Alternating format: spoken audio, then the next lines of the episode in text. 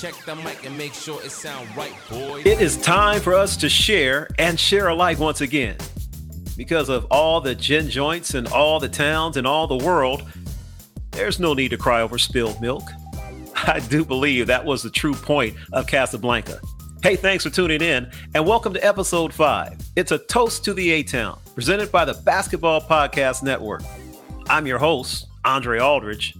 I decided to quote Humphrey Bogart at the top of this episode because he carried a lot of weight in his era, his profession, definite baller status. On the screen, he was money.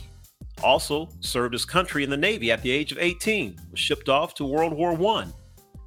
Later, in the midst of his great acting career, at the age of 55, Humphrey Bogart became the founding member and original leader of the Rat Pack, after a long weekend or week of partying a little too hard in Vegas. And Bogey did all of those big things in his life at the towering height of five feet eight inches. Don't know if he could hoop, but there's no doubt he lived the life of a point guard. And we're really going to focus on point guards today. The best player on our team is 22 year old Trae Young, year three of his NBA journey, and he's not close to being a finished product. Now, last year, he was an all star starter, and that was tremendous. He actually found out while we were all in Oklahoma to play the Thunder the following night. Trae got the news while in his real home, and that's a moment that can never be taken away. Now, this season, like many NBA players, I was stunned when we got word there would even be an all star game. Okay, no fans will be allowed to attend the event, which is here in Atlanta. Well, on Tuesday night, the All Star reserves were named, and not on the list of Eastern Conference players, Trae Young. His personal numbers are certainly All Star worthy, but instead, he's now a member of the Snub Club. And as for his immediate public reaction, Trae just said he's kind of confused on why he isn't an All Star. He found out his status before the Hawks went to work in Cleveland. Now, they played a Cavalier squad that had lost 10 games in a row the Cavs call the game a must win contest. 22 year old Atlanta native Collin Sexton had scored 20 or more points in five straight games for Cleveland, and he always gets up a little extra for games against his hometown team and Trae Young. And Sexton didn't disappoint the folks by the lake. The Marietta native finished with 29 points, making nine of 16 shots. The Hawks had a five point lead with two and a half minutes to go but a Sexton three pointer narrowed that deficit, and the Cavs stormed back for a stunning 112 111 victory. With 11 seconds to go and the Hawks up one, Trae missed a runner, and the Cavs were able to advance the ball, get it up to Lamar Stevens, who went in for an uncontested dunk. The Hawks had no timeouts left, and Trey ended up passing the ball to Tony Snell, who didn't have time to get up a three pointer before the clock expired. So for the 10th time this season, our side was not able to hold on to a lead they had in the fourth quarter of all the gin joints. Now, there's still going to be a huge narrative in our town on Trae Young not making the All Star team. For me, I have way more angst about our team being 13 and 18 after that Cleveland loss. And if there's any anger or disrespect felt, it ought to be about that record, not about an individual award. The All Star reserves were selected by the Eastern Conference head coaches. Now, you couldn't vote for a player on your own team, and they were allowed to select two guards, three front court players, and two wild cards. So, if Trae being pissed gives him more focus, helps him make better decisions, motivates him to play better defense, then as a Hawks fan, I say thank you, coaches. There are many, many great players that have gotten snubbed for All Star weekend and that's never going to change. Look, the Celtics were victims of a Luka Doncic game-winning shot on Tuesday night, which left them as a sub 500 team, just like the Hawks. Should they have two All-Stars? Absolutely not. Now, I'm very happy that Atlanta native Jaylen Brown is a first-time All-Star, but it should be him or Jayson Tatum, not both.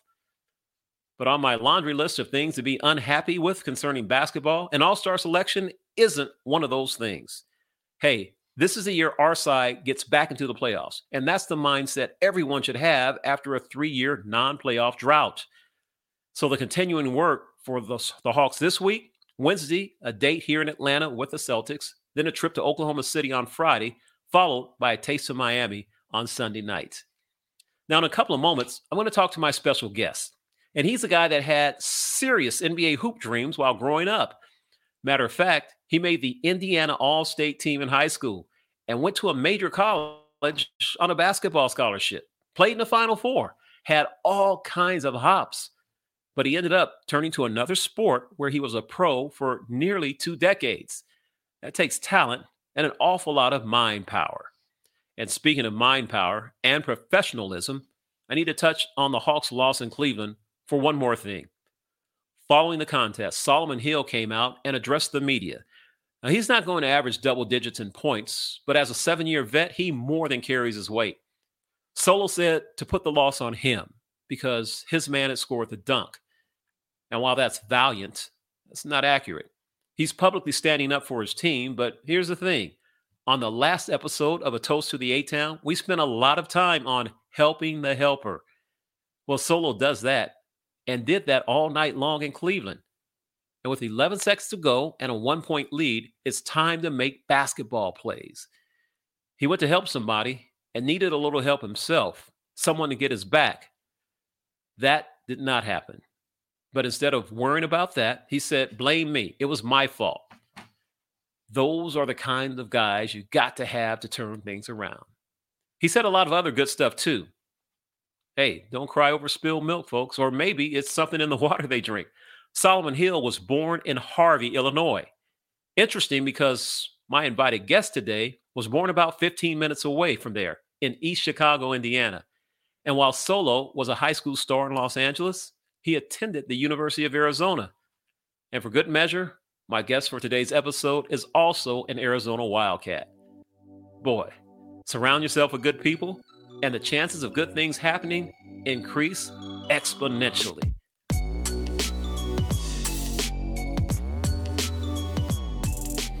All right, so as we get to the best part of a toast to the A Town, it's the part where my invited guest is about to come in. And before I bring him in, and we are obviously very, very thrilled to have him, um, let me just talk for a, a, a, little bit. And and we know that our focus is basketball, but uh, once again, we've got another former Major League Baseball player who has a lot of basketball in his back pocket too. He attended Washington High School in East Chicago, Indiana, where he was an all-state basketball player. Okay, an all-state basketball player.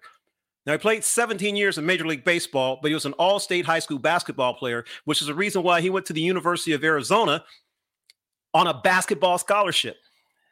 And that squad that he was on uh, in 1988 reached the Final Four, and they had five members of that team that reached and played in the NBA. So his basketball bona fides are just at the next level. But he decided Major League Baseball was his way to go. So while he did that, he played for 17 years. He was a six time All Star. He was a five time stolen base champ. He was a four time gold glove winner in center field you know, just if you think it's hard, yeah, it is hard to do all of that. So we're very, very happy to uh, welcome to a toast to the A Town, uh, my good friend Kenny Lofton coming in here. Kenny, thanks for joining us here, man. No problem. Thanks for having me, bro. So uh, we, we, could talk baseball all day, and I know you do that all the time. But a lot of people know. Obviously, folks in Arizona know about the the, the basketball stuff. But I want to start with the basketball, man, because okay. again, at Washington High School, all right, you were one of them guys on the high school. You pitched and you were a center fielder and you were all everything in baseball, but you were all state, and that's the state of Indiana for basketball. Yes. Come on, man. What was going on with you? No, I mean, again, I just was pretty much, I had the athletic ability to do whatever I needed to do basketball, baseball. But again, where I grew up and how I was raised, I had to get a, find a way to get a, a full scholarship, and basketball was the way. Baseball wasn't giving out mm-hmm. full scholarships. Mm-hmm. So there was no way I was going to go to college on a partial scholarship. I had to go full or not go at all. Well, Arizona wasn't the only place you could have gone, Kenny. So, but you end up going. You go to a squad. You go to you go to a place that's known for basketball. And then, was that the challenge, just in, in, in, as far as your ability goes, and you wanting to go to some place that you knew was really good? Well, again, you know, for me, having the opportunity to to go somewhere different. And me being where I grew up in the cold snow, and then I have an opportunity to go a place like Arizona, and knowing we had some good recruits coming in, and just the opportunity for me to have a change for me. Mm-hmm. I wanted to have a change from where I grew up, where there were bullets flying over my head all the right. time, and gangs and all that. So the opportunity for me to to go somewhere where it seemed like it was peace and quiet was kind of cool. So Arizona was the place for me. How much? How well? First of all, did you have a first love between baseball and, and, and basketball? Did you love one more than the other? Um, I think you know, growing up in you know in that area where basketball was the Hoosier basketball, and it was all basketball. You know, growing up, and you know, you had all the ladies, all them basketball. you know, it, it wasn't no ladies around baseball, but I think that's where the hype came up for me. I think baseball was my first love, but mm-hmm. I think basketball at that time was going to put me in the area where I need to go. And again, like I said earlier, no uh, no full scholarships in baseball. It was a full mm-hmm. scholarship mm-hmm. in basketball. So that was my first thing was how do I get to college without having to find money to mm-hmm. be able to mm-hmm. go to school? And basketball did that for me. Let me touch on, on on on one of your teams there in Arizona as we stay on the Wildcats for a moment, and it's the one in '88 that makes it to the Final Four. Kenny, on that squad, okay, I mentioned five guys make it to the NBA: Steve Kerr, Sean Elliott, Tom Tolbert, Anthony Cook, Jud Buechler. These guys all get to the next level in basketball. Uh, Craig McMillan was on that team. He was a high school parade All American man, and your friend Roger Mason, who I remember dunking on people as a guard, and he's gone on to be a major, major, major man in the world of music and producing and all of that stuff there. So, what was that crew like for you, man? Again, we had, like I said, we had Harvey Mason. We also can't forget Sean Rooks. Oh, yes, on yes, that team yes. as well. So, mm-hmm. you know, and Harvey Mason is one of the biggest and baddest uh, music mm-hmm. producers right now. Sir. Also, who's doing um, music as well. I mean, he's doing music and TV right now.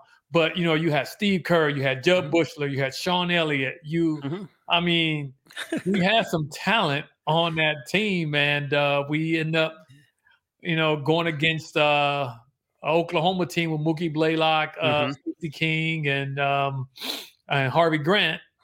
You know, Horace Grant. You know, mm-hmm. that was. Um, yeah, we kind of got our butts whooped. Yeah, yeah, but man, oh man, still. So again, you go for baseball for almost two decades, but just your basketball and your love for basketball. And, and I, I, had Brian uh, Jordan here a couple of weeks ago, and you know we talked about the game. So your season as a member of the Atlanta Braves also allows you to play in Brian Jordan's celebrity game. And as I told him, you know what I know of John Smoltz. John Smoltz is as fired up to talk to me about basketball and to pull out videos on his phone of him at the YMCA of, of anything. And John Smoltz also made sure that you were his teammate in the celebrity games, right?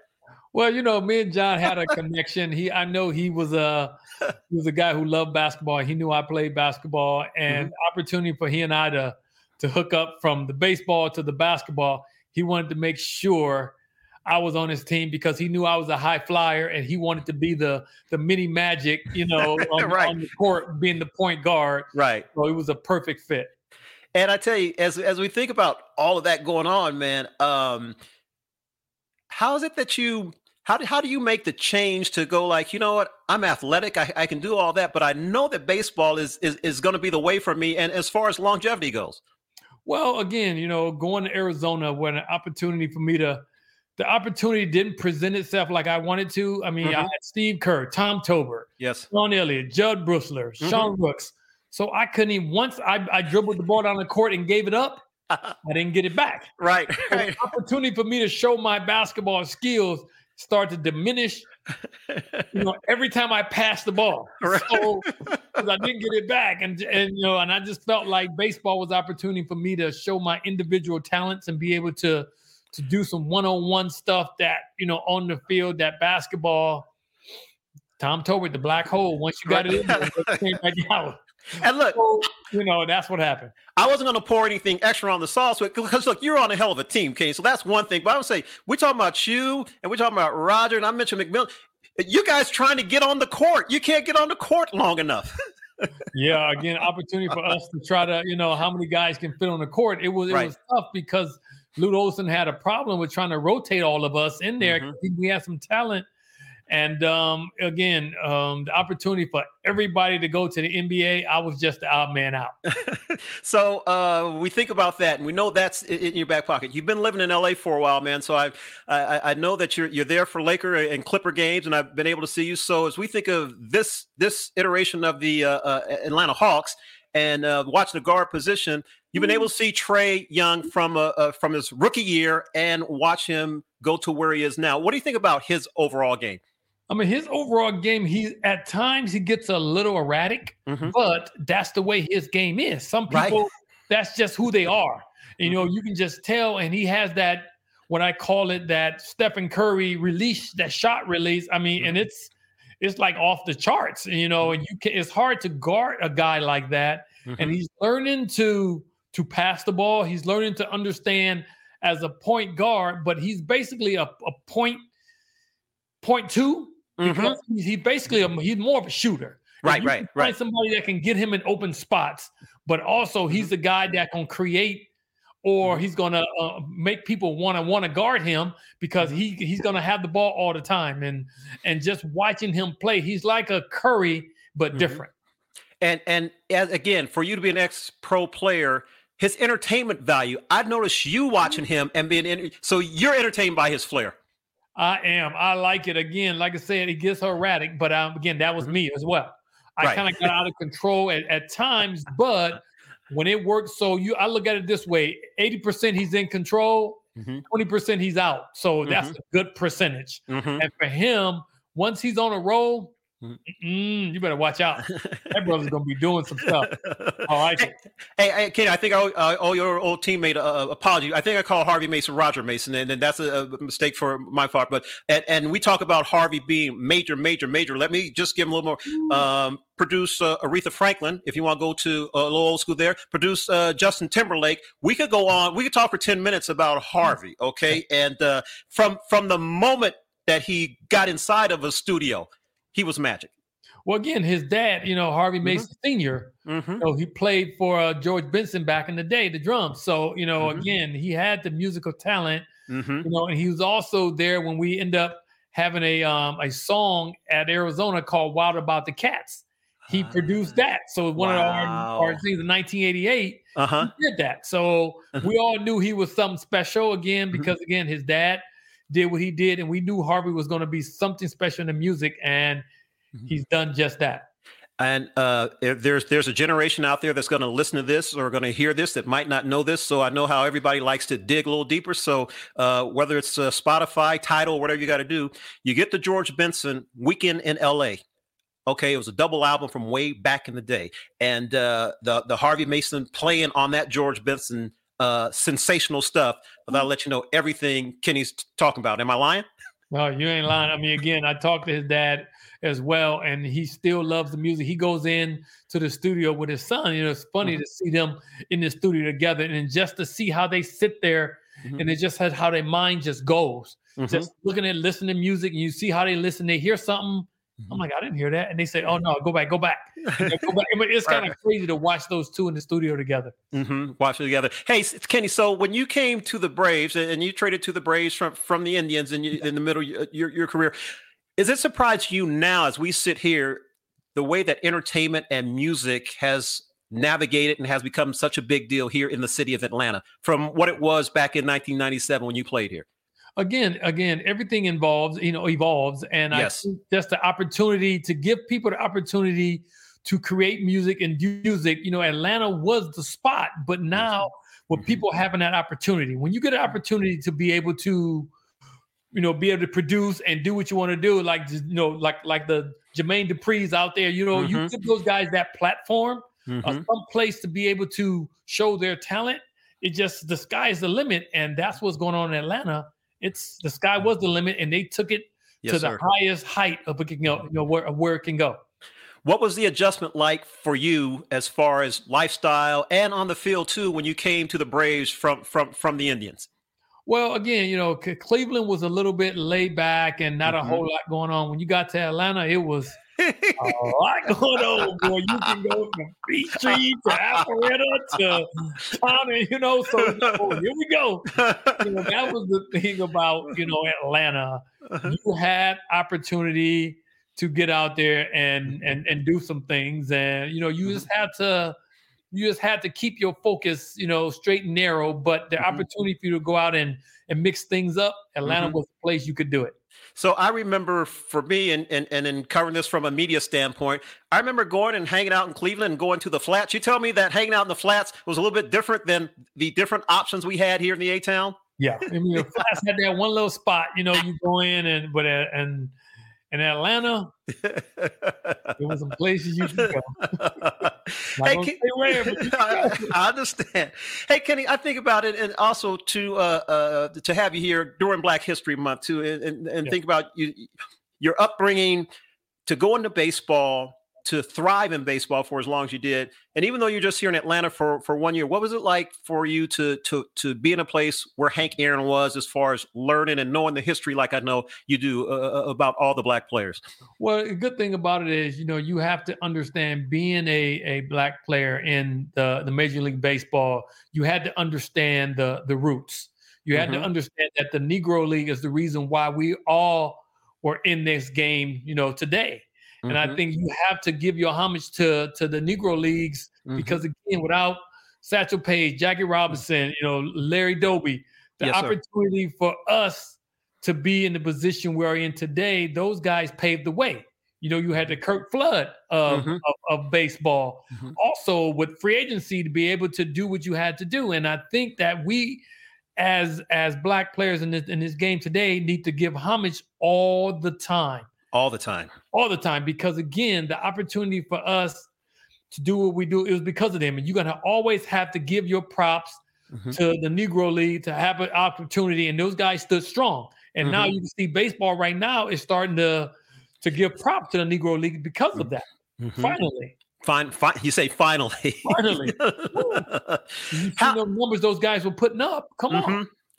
What was it about? What was it about your game that was able to to drive you because just because you were a good athlete, just because you were focused, just because you you played through part of a steroid era era and I know you well and you you you hated any you hate aspirin so you this was not anything about how do you keep focused in, in in a game like baseball for you well, again, me, I just had to keep, you know, knowing that, you know, things are going to pay off in the end. You know, okay. you go out there and you always say you want to play the game the right way, mm-hmm. do it the right way, because in the end, mm-hmm. it will pay off. And that's why I just kind of let, you know, let those people do what they did in the mm-hmm. game, mm-hmm. knowing that in the end, Mm-hmm. You know, they always say when you do something in the dark, it's gonna come on the light. I always felt that, and I uh-huh. knew that eventually it was gonna come on the light, and mm-hmm. just kind of I just did what I had to do and didn't mm-hmm. worry about anyone else. Always say, like Charlie Manuel always said, mm-hmm. know thyself. Mm-hmm. And I always felt like I knew who I was and I didn't worry about the rest of those guys. I just tried to do my job.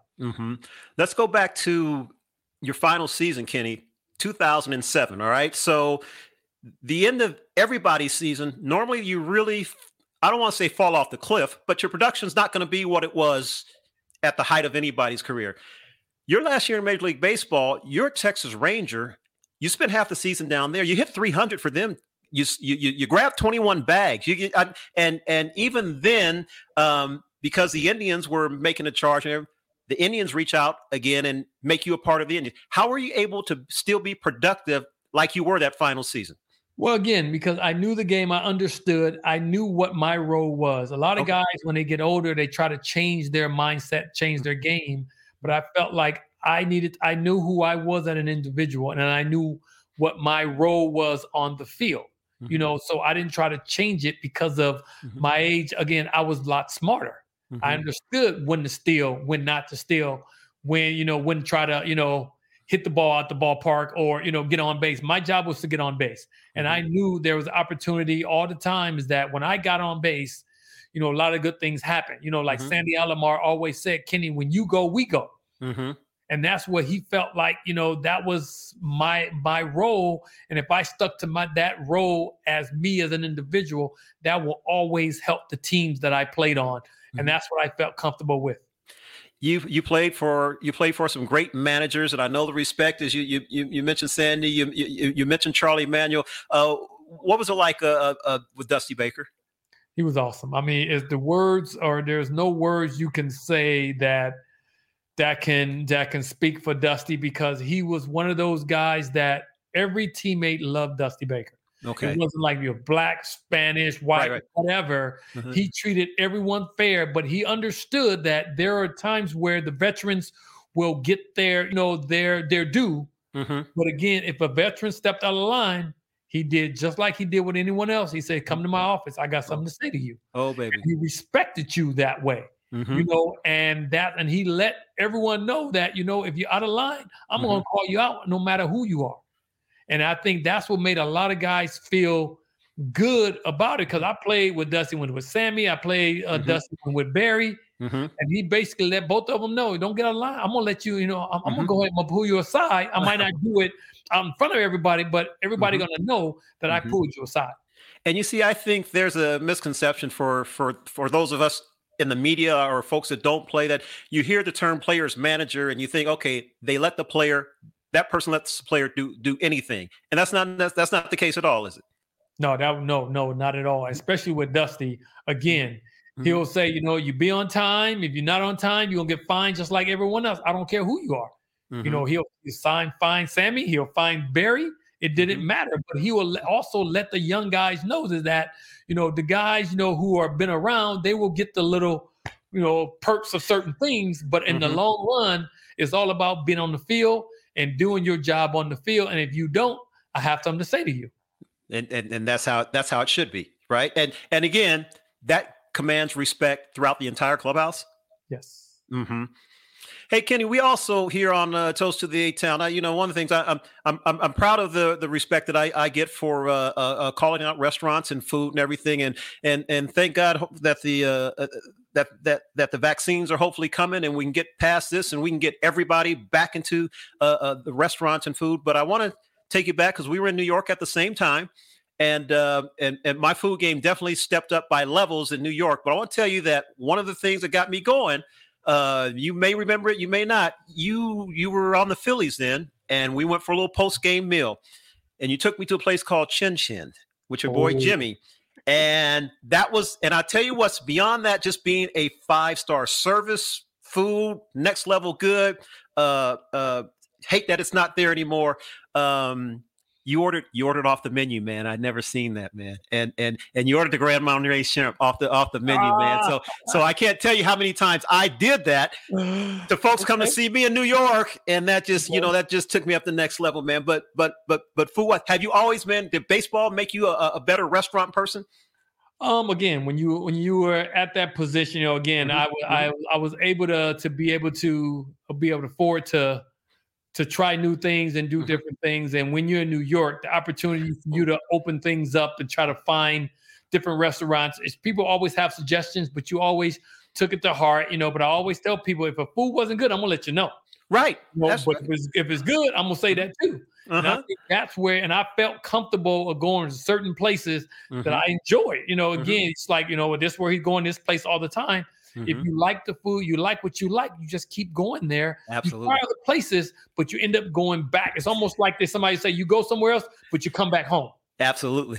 You know, and that's what I felt like certain restaurants. I came Mhm. back home because again, that's what I felt comfortable and I liked. And I liked the service as well. hmm Um, best best best city would there be? Would New York be your best uh, as far as restaurant city pre-corona? Oh yeah. Oh yeah, New York is the best restaurant wise because I think with New York you have the you know the variety. Mm-hmm. And I think that's what makes New York so special is the variety with everything.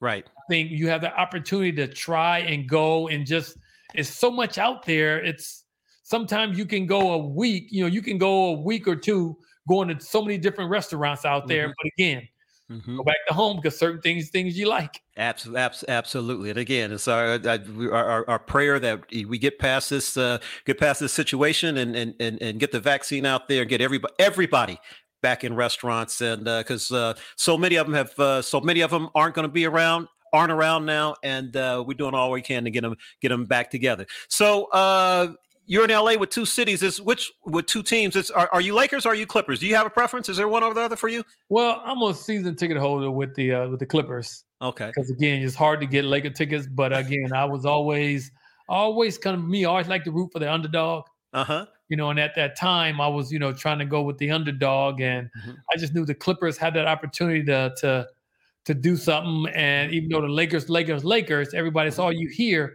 I'm like, well, what about the underdog team? Uh huh.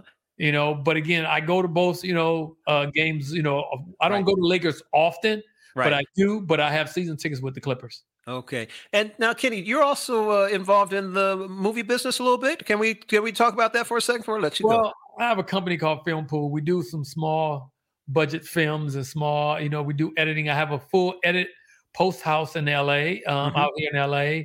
We do color, sound, we do graphics, we do all of that. So if you go out and shoot a movie, we can go out and shoot it for you. Mm-hmm. We can come in, we edit it, we can put it on the screen, and you know mm-hmm. that's what I got my degree at Arizona in TV film. So mm-hmm.